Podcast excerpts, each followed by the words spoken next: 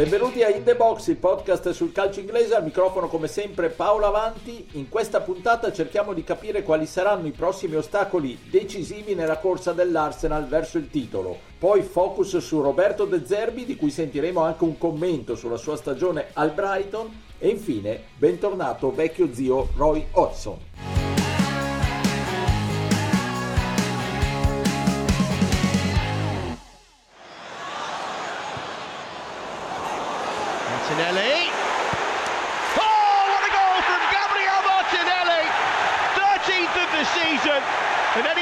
Frustration and disappointment of that missed pen on Thursday night is buried and put into oblivion. A 10 giornate dalla fine, 11 per il Manchester City che ha una partita in meno, l'Arsenal è primo con un vantaggio di 8 punti ed è fuori da tutte le coppe nazionali e internazionali. I Gunners possono dunque concentrarsi sullo storico obiettivo di rivincere la Premier League dopo 19 anni. Cerchiamo di scoprire quali saranno le tappe più insidiose di questo rush finale del campionato della squadra di Londra con i miei abituali compagni di viaggio, Stefano Cantalupi. Ciao Stefano. Ciao a tutti, ben ritrovati. E da Londra Pierluigi Giganti. Ciao Pierluigi. Ciao, ciao a tutti.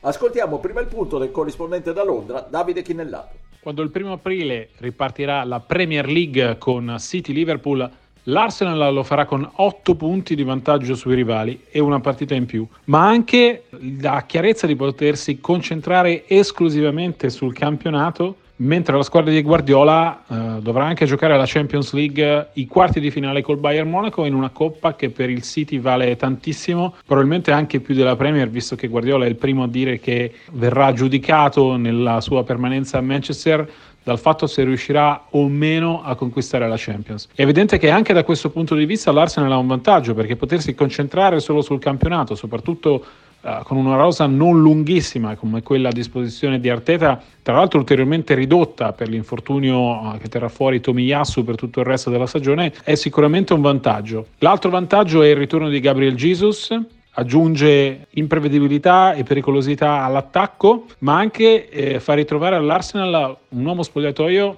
che era stato determinante per uh, l'evoluzione della prima parte di stagione, quella in cui l'Arsenal è sbocciato e si è imposto come battistrada, come squadra favorita per il resto della Premier. L'Arsenal adesso è consapevole di essere favorita, è consapevole di avere un vantaggio importante sul City, un vantaggio magari da far crescere ulteriormente uh, in vista dello scontro diretto uh, infrasettimanale di fine aprile a Etihad perché eh, se il calendario del City è appesantito anche da, da, Champions, quello dell'Arsenal invece è orientato esclusivamente sul campionato. In più l'Arsenal è in uno stato di forma strepitosa. Lo sono i suoi uomini chiave, a cominciare da Bukayo Saka, l'unico giocatore della Premier League in doppia cifra per gol e per assist, Gabriel Martinelli, eh, straordinario sulla sinistra, Leandro Trossard, pescato come piano B dal mercato eh, di gennaio dopo che il Chelsea ha soffiato Mudrik all'Arsenal è diventato determinante negli schemi di Guardiola, sta dando quello che dava Jesus nella prima parte di stagione. È tornato in gran forma anche Odegaard, è in gran forma Gabriel Jesus, Zinchenko sta giocando in quel ruolo ibrido di terzino centrocampista il suo miglior calcio della stagione. Il City che comunque in grande forma allo stesso modo, però alla Coppa andrà valutato il peso dell'infortunio di Haaland in nazionale. Se eh, devo dire chi delle due è favorita, che delle due riparte meglio, eh, dico sicuramente l'Arsenal, non solo per il vantaggio in classifica, ma per la condizione di forma assolutamente eccezionale e per il potersi concentrare esclusivamente sul campionato. Stefano, l'Arsenal ha nelle mani il suo destino, mai come questa volta non ha distrazioni, può concentrarsi solo su quello, ma detto tutto questo non è che sarà una passeggiata, anzi. No, no, no, non lo sarà anche perché, vabbè, insomma, a parte che quando non vinci da un po', eh, approssimarsi, avvicinarsi sempre di più al traguardo fa venire il braccino a chiunque, insomma, anche alle, ai club più, più, importanti, più prestigiosi, più storici e l'Arsenal ne fa sicuramente parte. Dietro a un avversario, almeno il Manchester City, che tante volte abbiamo detto sicuramente in senso stretto è più forte, però insomma ha lasciato parecchi punti per strada e ha dimostrato di poterne lasciare, ma comunque insomma avere alle spalle il City non è come avere alle spalle club del tuo valore o meno del tuo valore, cioè ti metterà comunque pressione fino alla fine.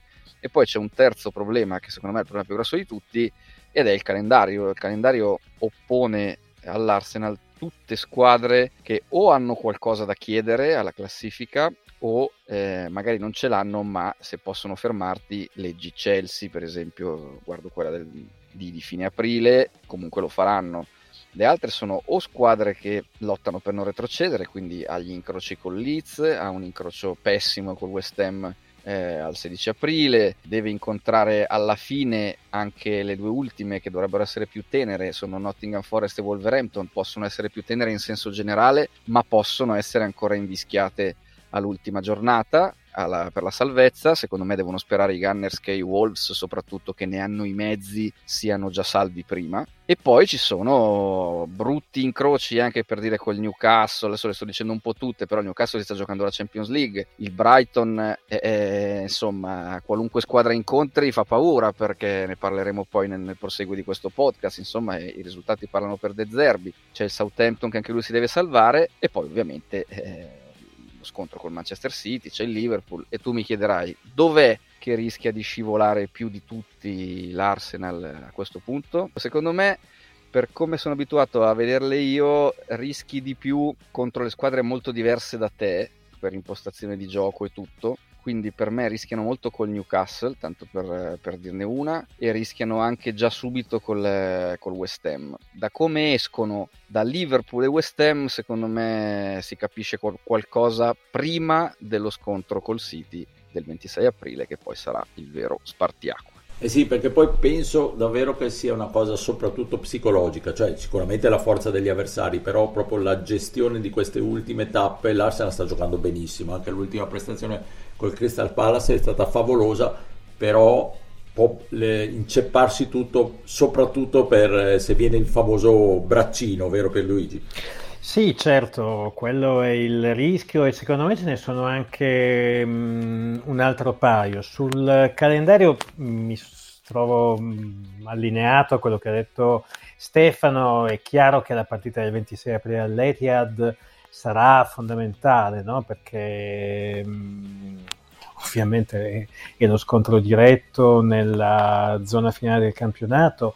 Devo dire che nel match d'andata abbiamo visto un City nettamente più forte. Secondo me questo sommato al fatto che i Citizens giocheranno in casa è chiaramente un grandissimo punto di vantaggio per la squadra di Guardiola e se il City, come credo, andasse a vincere quella partita, teoricamente i punti di vantaggio sull'Arsenal sarebbero soltanto due, il che vuol dire che se negli altri nove match che sono previsti di qui alla fine del campionato, più lo scontro diretto, i londinesi ne perdessero o ne pareggiassero uno in più rispetto a, al City, ecco che il titolo potrebbe tornare per la addirittura quinta volta negli ultimi sei anni nel nord-ovest dell'Inghilterra, perché non dimentichiamo che i Citizens al momento hanno una differenza reti migliore rispetto all'Arsenal, anche se di un solo gol. Lo diceva, lo diceva Stefano, sono d'accordo con lui, il calendario è leggermente meglio per il City, anche perché ad esempio avranno squadre uguali, però l'Arsenal ad esempio dovrà andare in trasferta con il Liverpool, mentre il uh, Manchester City li dovrà affrontare in casa, quindi anche da questo punto di vista ci sono alcuni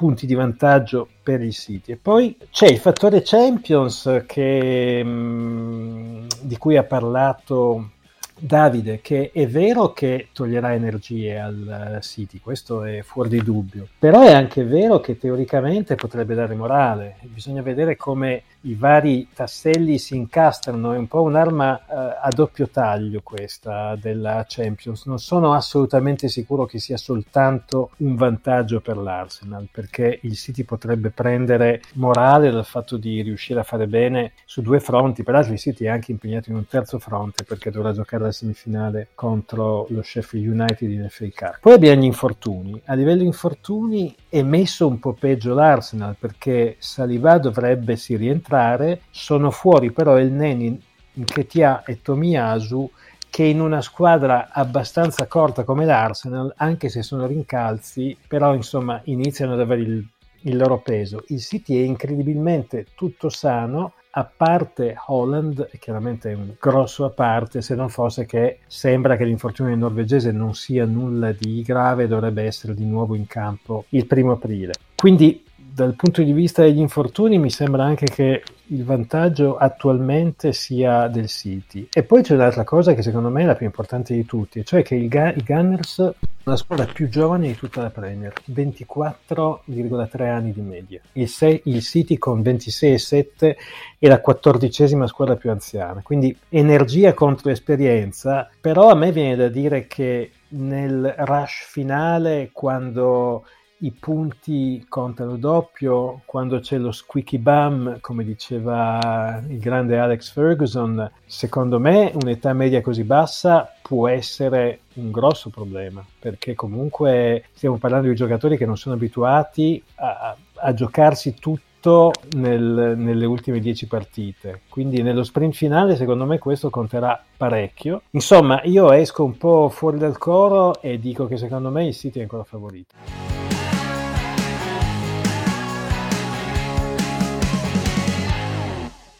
Matoma sets off and Matoma drives into space, threads it for March. March onside and March tucks it into the corner.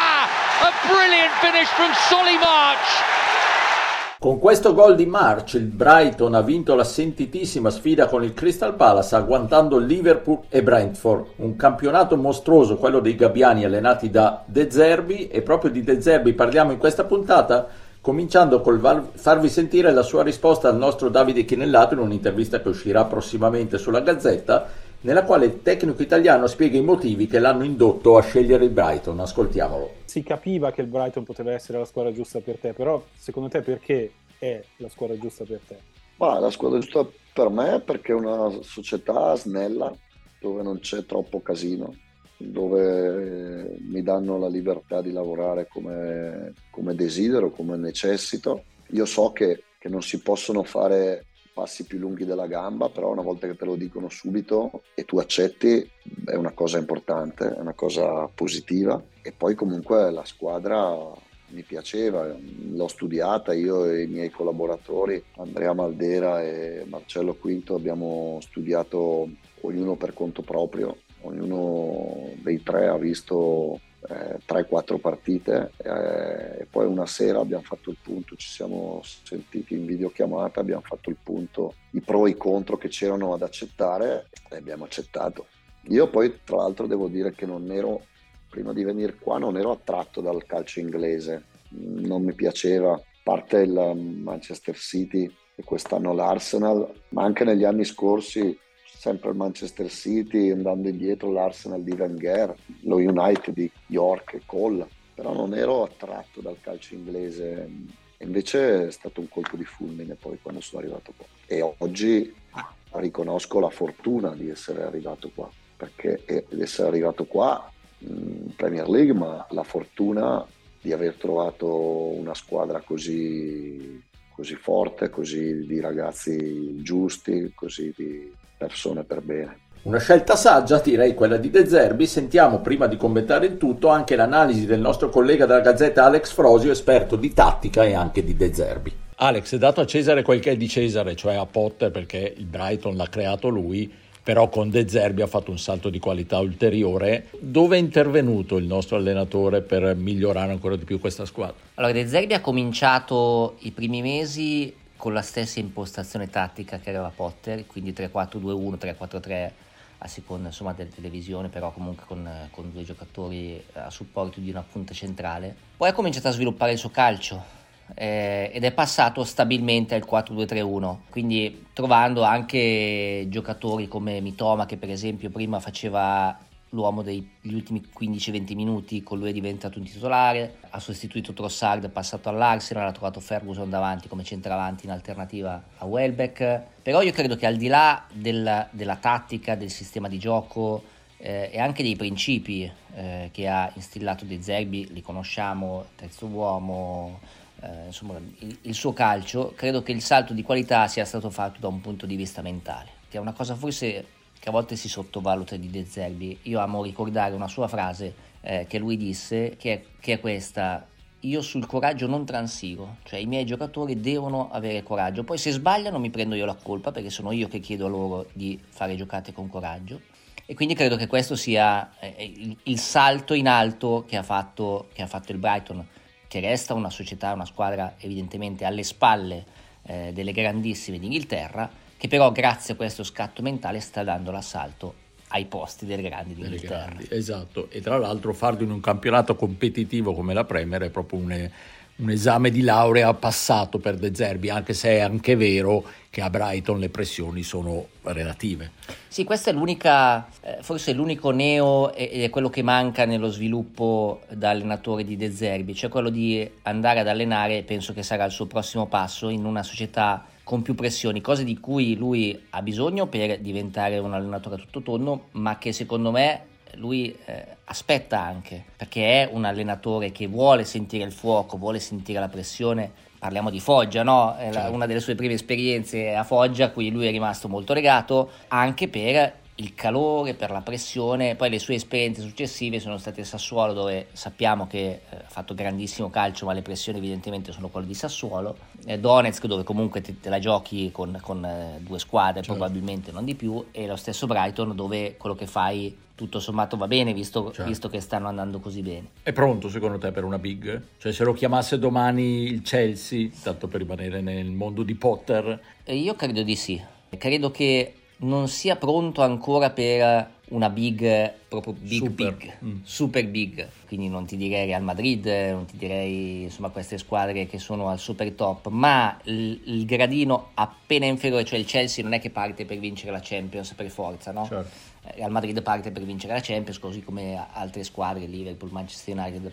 partono per vincere la Champions. Queste, il Chelsea, pur essendo una grandissima società che spende tantissimo, eccetera, non ha, non ha questa questa spinta emotiva e quindi io credo che sia pronto per questo tipo di società, cioè quelle che poi lo porteranno in futuro ad essere al super top, che secondo me è dove arriverà Roberto De Zerbi. Ultima cosa, parlando del, del collega Potter, si è rivelato lui non pronto o è stato il momento generale del Chelsea che l'ha un po' rovinato? E non è stato semplice secondo me. Uno, forse si è un po' sopravvalutato Potter perché passare da Brighton al eh, Chelsea. Sono due cose molto differenti. E soprattutto non è stato favorito da questa campagna da, da, da ca- cannibale di Burley che gli ha, gli ha, continuato a portare i giocatori eh, per un allenatore credo che non sia mai facile. Anche se sono dei grandissimi giocatori bisogna portarli dentro bisogna inserirli bisogna cambiare magari delle attitudini.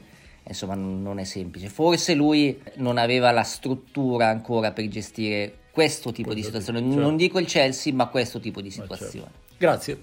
Allora Pierluigi, eh, grande saggezza di De Zerbi, del suo modo di affrontare la, e gestire il Brighton ereditato da Potter che già stava andando davvero davvero bene, l'unico punto di domanda può essere quello che diceva anche il nostro Alex e che si evince anche un po' da, dalla spiegazione che dà De Zerbi del perché ha scelto il Brighton, eh, sono tutte piazze senza pressione dove tu puoi lavorare con una relativa serenità, però eh, tanto di cappello sta facendo veramente ancora una volta un lavoro davvero davvero egregio. Sì, e secondo me ci sono anche le stelle che si sono messe nel punto giusto, perché citavi tu il gol di March contro il Palace, eh, ha segnato al quindicesimo e quella sera era il 15 di marzo, quindi mi sembra che tutto torni. Però a parte gli scherzi, il Brighton è settimo in classifica, però la posizione è un po' fuorviante perché loro hanno sette punti in meno del Tottenham che è quarto, ma hanno giocato tre partite in meno, quindi potenzialmente sono addirittura in odore di Champions.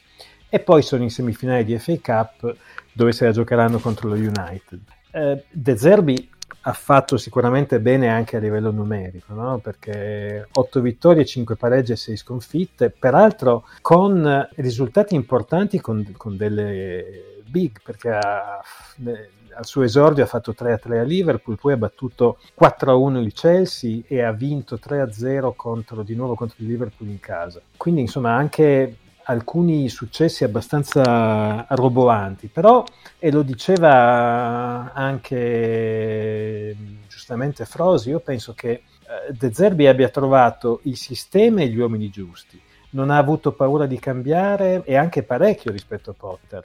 E adesso nel suo 4-2-3-1 ci sono dei giocatori che comunque con, con Potter non c'erano perché sta dando fiducia a Stile in porta, Colwill nel centro della difesa che è arrivato recentemente, a Mitoma sulla fascia sinistra e poi March, lo, lo dicevamo prima, è diventato assolutamente centrale nel progetto perché in tre mesi ha fatto otto gol che non sono ovviamente pochi. E poi eh, ha lanciato il diciottenne Ferguson come centravanti che era un po' la pecca del Brighton, no? perché con Welbeck che non è proprio una vera prima punta faticava un po', invece adesso secondo me ha trovato un giocatore grezzo ma che sicuramente ha le caratteristiche della prima punta vera e lui ha ripagato con quattro gol tra campionato e coppa. E poi l'altra cosa importante secondo me è che se io guardo tutti i giocatori del Brighton, diciamo la maggior parte dei giocatori del Brighton da, negli ultimi 3-4 mesi, secondo me molti di loro sono migliorati e anche tanto. E poi sono riusciti a gestire bene sia come società sia come allenatore l'allontanamento di Trossard che si era fatto un po' irretire dalle sirene londinesi, no? prima il Tottenham, poi l'Arsenal. E al di là dell'averlo sostituito bene in campo, secondo me anche a livello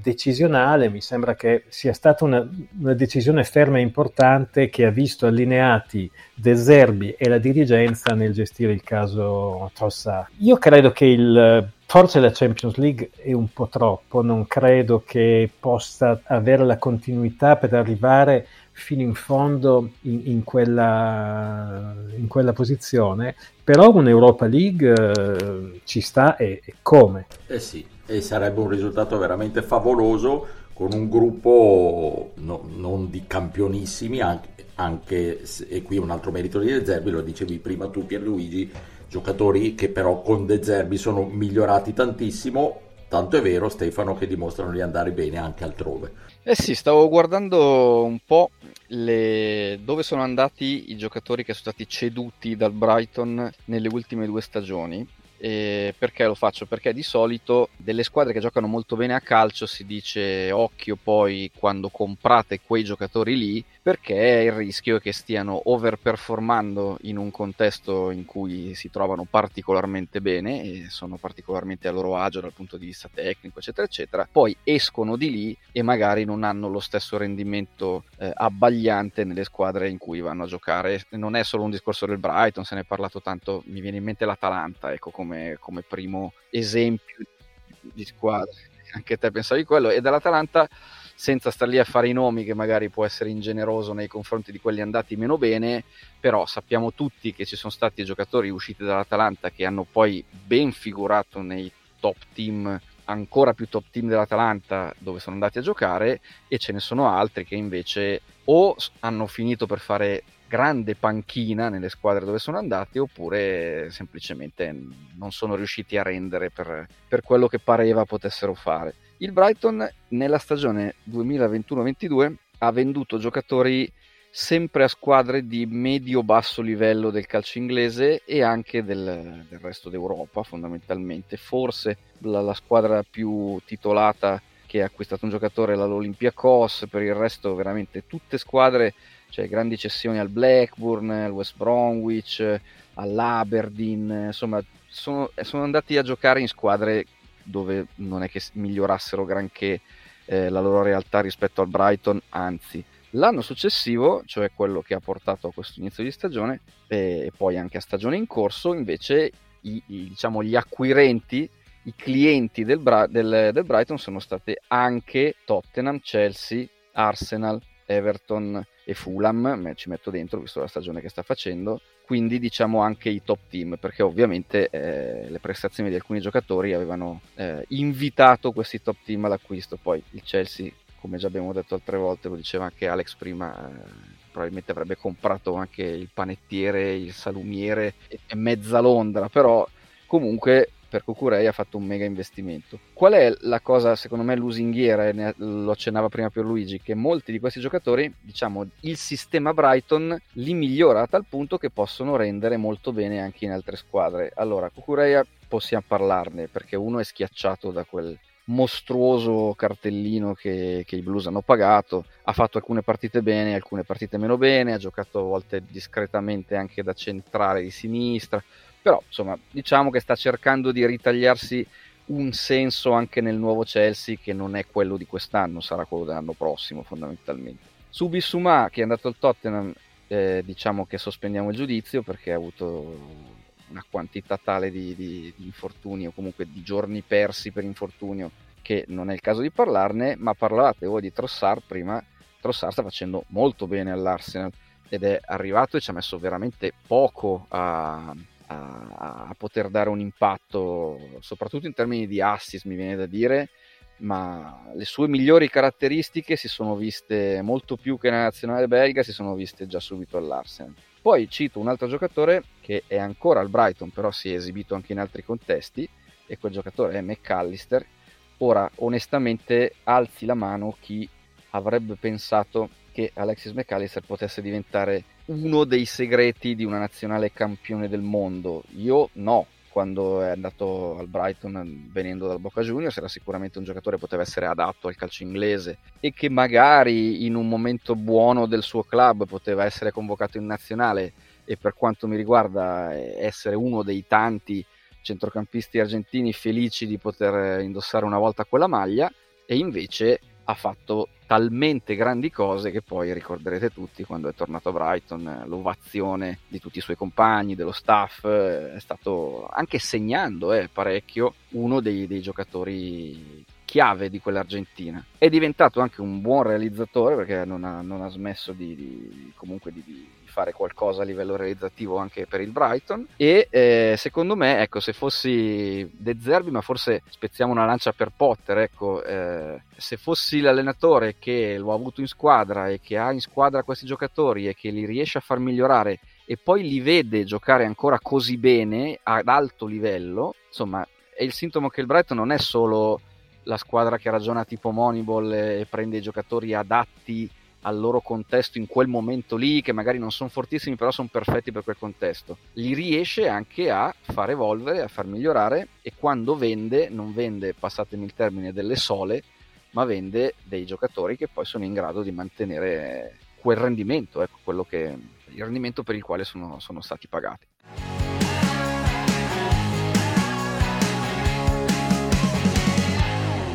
How does it feel to be back at Crystal Palace? Feels very good, thank you. I'm Looking forward to it. Was it a difficult decision to make? No, not at all. How long did it take you to make the decision to return to the club? I don't know. I didn't quantify it in terms of time, but I was delighted to be given the opportunity to come back and try to change the team's fortunes around. And do you think you're the man to lead the club out of the relegation battle? Well, the club obviously thinks that, so I'm satisfied to go along with their judgment. Thank you very much. Felice come un bambino, così Roy Hodgson esprime la soddisfazione per essere stato chiamato al capezzale del Crystal Palace. A 75 anni Pierluigi, il vecchio Roy non molla, ma l'impresa di salvare questo Palace non sarà facilissima, già la scorsa puntata l'avevamo indicato tra i più probabili candidati alla retrocessione. Eh, sarà in grado Roy di invertire questa tendenza, detto che di solito il nostro pronostico ha, ha sempre effetti contrari, quindi potrebbe bastare il nostro, il nostro tocco. sì, beh, beh intanto que- questo ritorno sembra un po' mh, il suo arrivo a Sellers, no? perché nel settembre del 2017 venne chiamato eh, quando il Palace era messo piuttosto male. È vero che all'epoca era l'inizio della stagione, però il nuovo corso di, di Frank de Boer eh, aveva portato quattro sconfitte pesanti, zero gol fatti.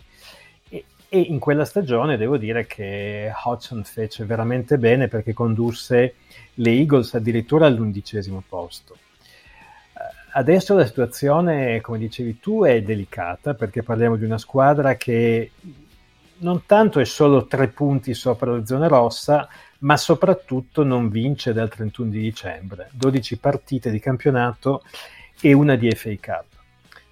Ce la farà? Che cosa dovrà fare il, il veterano? No? Che peraltro ricordiamo, lui un... viene dalla zona di South London, aveva giocato nel settore giovanile del Palace, e la sua squadra, quindi eh, forse è anche per questo che è arrivato con un grossissimo sorriso stampato in faccia. No? Eh, però che cosa deve fare per salvare il Palace? Ma secondo me intanto deve provare a ravvivare un centrocampo che è zeppo di, elemento, di di, giocatori che sono fuori forma. Uh, Milivojevic, Hughes, Ducoré, Es, Riedewald o di elementi che stanno ancora provando ad ambientarsi, Lokonga e Amada, che sono arrivati rispettivamente dall'Arsenal e dallo Stoccarda. E poi soprattutto deve cercare di fare in modo che il Palace uh, segni di più di quanto non stia facendo adesso, perché in 28 partite ha fatto 22 gol, è il peggior attacco del campionato e anche qui eh, avrà a disposizione un manipolo di attaccanti che sono sicuramente in crisi di fiducia. Giocatori anche discreti, Mateta, Edouard, eh, Ayu, alcuni decisamente buoni come Olise e Esa, che però mh, a livello contabile insomma, a parte Za che ha infilato 6 centri, che però non segna 12 partite, il secondo cannoniere più prolifico è Edward che ha fatto 3 gol. C'è un, uh, un, aspetto negativo rispetto a Hodgson, che è il fatto che l'altro anno a Watford l'esperienza è stata assolutamente fallimentare, anche se devo dire che quella era veramente un'impresa impossibile secondo me, perché il Watford era una scuola difficile che aveva già avuto eh, un certo numero di allenatori, secondo me era anche mal congegnata. Eh, secondo me al Palace sarà più semplice, sarà mm, più semplice anche perché lui ovviamente conosce l'ambiente, ha un rapporto così e così con i tifosi che però penso che in questo momento lo accolgano bene perché il problema rispetto al pa- ai tifosi del Palace e Hodgson è che Hodgson comunque è sempre stato troppo sparagnino, no? come direbbe eh, l'ottimo Pizzul. Eh, ha sempre giocato in maniera mm, non particolarmente eh, orientata all'attacco, eh, però io credo che in questo momento forse possa essere una scelta almeno sensato. Io penso che il, il futuro del Palace si deciderà eh, tra il primo e il 29 di aprile perché giocheranno ehm, sei scontri diretti contro Leicester, Leeds, Southampton, Everton, Wolves e West Ham. Quindi eh, credo che assolutamente sarà, sar- saranno queste queste partite che daranno il, il verdetto finale. Non so, noi la, la, la, la, volta scorsa abbiamo parlato di un, di un Palace in difficoltà, io penso ancora che sia, che sia il caso anche con Hodgson, però ci sono talmente tante squadre invischiate che effettivamente un, un piccolo miracolo potrebbe riuscire. Sì, assolutamente. Può succedere davvero di tutto. Stefano, eh, strido un po', in questa puntata abbiamo parlato di due mondi veramente lontanissimi, De Zerbi da una parte, Olson dall'altra, eh, lontanissimi soprattutto anagraficamente, ma anche come approccio tattico a, e come livello di studio, di approfondimento del calcio. Questi vecchi dinosauri con tutto l'affetto per me enorme personalmente nei confronti di, di, di Hodgson eh, non mollano, ma forse c'è veramente ormai un abisso tra quelli come lui e la, la nuova leva degli allenatori, perché forse la differenza eh, la si fa anche dal punto di vista tattico molto di più che non in passato, no? Esattamente, e secondo me gli allenatori diciamo veterani sono in questo momento sono quelli più adatti per cercare di eh, risollevare squadre che sono in crisi, dare una scossa riordinare, riorganizzare situazioni disordinate a livello di spogliatoio, di, di, di rapporti spogliatoio-dirigenza, eh, tifosi. Quindi io vedo questo come, come ruolo per l'allenatore, diciamo, over 65, eh, nel caso di, di Oxon eh, over 70, soprattutto in un campionato come la Premier League. Eh, non è detto che, nel suo caso non sia non gli riesca ecco, questa scossa, però se devo pensare a questi allenatori come allenatori che prendono una squadra dall'inizio della stagione faccio un po' fatica, nel senso che ti, ras- ti non ti rassegni, ma ti devi preparare a un campionato fatto più che altro di, di, di grinta, di, di, voglia, ma molto difficilmente, parliamoci chiaro, vedrai quello che fa vedere De Zerbi col Brighton e questo senza voler essere per forza eh, super eh, estimatori acritici di, dell'allenatore italiano giovane e preparato. Eh, insomma, parla il campo, c'è proprio una differenza di qualità dello spettacolo che si traduce nel caso di De Zerbi anche in punti. Eh, ci sono stati alcuni eh, veterani che sono riusciti a fare anche del, del, buon calcio nella Premier League e ad avere una squadra vincente. Io penso, penso sempre a Ranieri fondamentalmente, che delle sue mille qualità eh, non era notissimo esattamente per essere un profeta del bel calcio e quell'estero effettivamente non è che, che fosse il Manchester City, però eh, lì proprio con l'organizzazione, con le cose semplici, con la voglia, con, eh, con ordine quella squadra era anche piacevole da vedere molte volte, cioè era chiusa bene in difesa, ma poi faceva vedere qualcosa, aveva anche un bel fuoriclasse come Mares per quel, per quel livello lì, aveva un attaccante on fire come Vardi che in quella stagione probabilmente se, se avesse tirato da, mentre si cambiava le scarpe in panchina segnava lo stesso e questo ti aiutava, aveva un gran portiere come Schmeichel, insomma non, non voglio troppo dilungarmi su quella squadra. Altre squadre eh, di vertice già del calcio europeo prese da allenatori molto veterani, boh, forse vado al Bayern di Heinkes per dire una squadra che giocava un calcio pazzesco secondo me. È la squadra che a me, se, se, mi chiedete qual è la squadra che giocava il calcio che mi piaceva di più in assoluto, per me non è il tiki-taka di Guardiola al Barcellona, non è niente di tutto questo, era quel Bayern lì, un po' problemi che aveva, ma perché era pratico, concreto, efficace, non, non, aveva un difetto quella squadra, tant'è vero che, che, ha vinto la Champions. Però per il resto, per tornare alla tua domanda e chiudere, oggi onestamente tra un allenatore giovane e preparatissimo e un allenatore dell'usato sicuro non ci sono tanti dubbi su chi vai a prendere inizio stagione. Felice che hai citato quel Bayer che piaceva tantissimo anche a me, poi è arrivato Guardiola e tutti se lo sono dimenticato, vinse i tre trofei più importanti facendo quello che recentemente si chiama triplete e facendo un gioco veramente meraviglioso, piaceva tantissimo anche a me. Bene, vi diamo appuntamento alla prossima puntata, un saluto a Stefano Cantalupi, ciao Stefano. Ciao a tutti, alla prossima. E un saluto al londinese Pierluigi Giganti, ciao Pierluigi. Ciao, alla settimana prossima.